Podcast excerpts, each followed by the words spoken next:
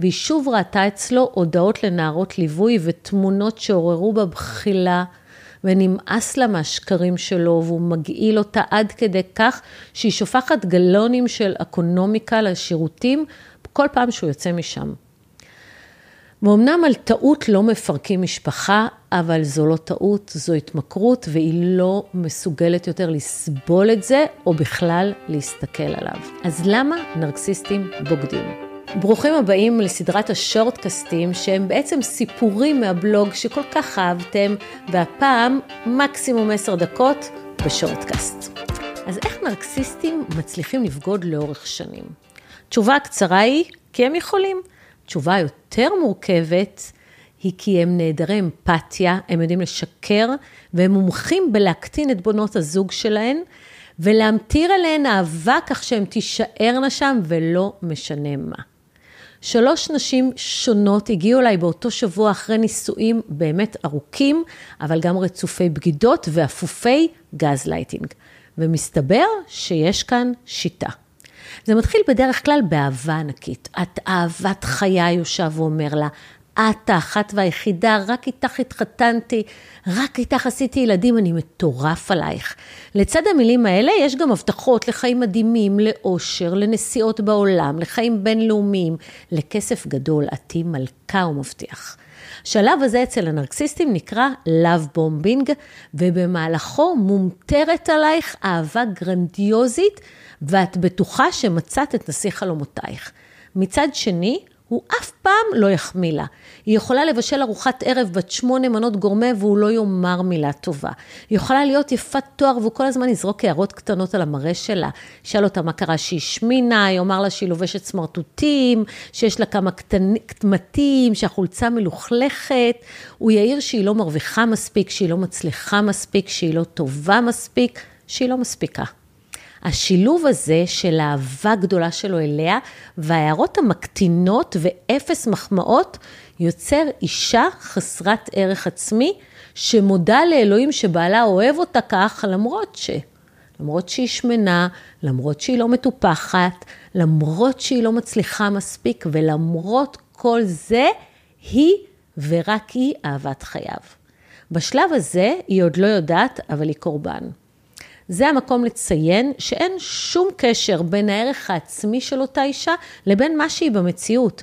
3 נשים יפות הגיעו אליי באותו שבוע, 3 נראות צעירות מגילן, 3 מטופחות, רעותות ומצליחות, ו3 משוכנעות שהן לא מספיק טובות. במשך שנים היו ל3 רמזים מטרימים.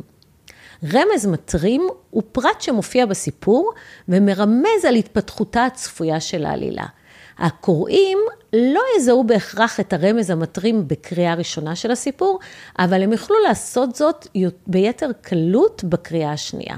3 לא זיהו את הרמזים המטרימים בסרט הזה של החיים שלהם, וכשהם כן קלטו שמשהו לא בסדר, הם האמינו להכחשות ולטענה הנחרצת שזו לא בגידה. אתם כבר יודעים שקוראים לזה, נכון?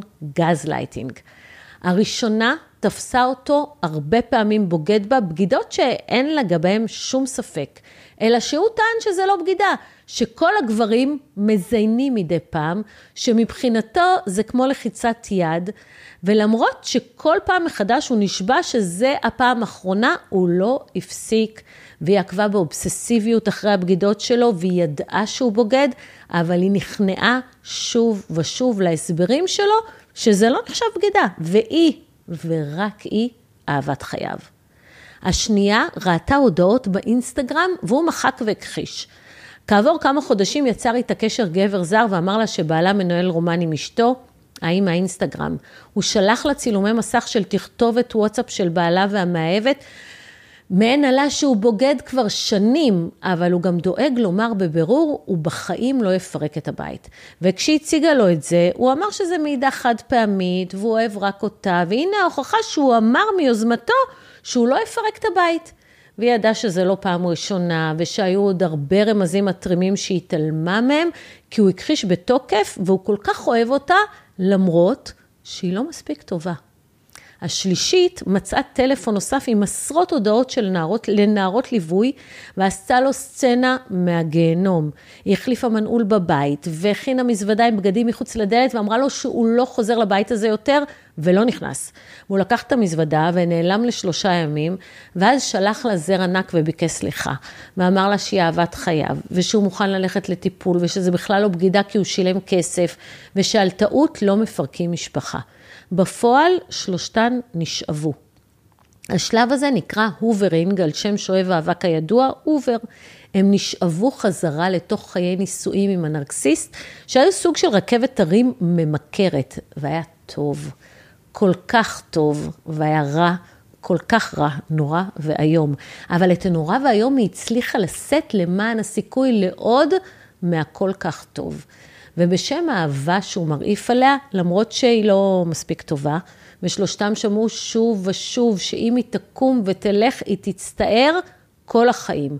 שבחיים היא לא תמצא גבר כמוהו, ושאף אחד בעולם לא יאהב אותה כמו שהוא אוהב. וזה למרות שהיא בעצם חולת נפש ופרנואידית, כי לא קרה כלום. אז איך שלושתן הגיעו אליי בדיוק באותו שבוע? הראשונה גילתה שהוא שוב בוגד בה, ומצא אצלו בתיק כרטיס ביקור של עורך דין לענייני משפחה. זה הדהים אותה, כי היא לא עלתה על דעתה שיכול להיות שהוא בכלל מתכוון להתגרש.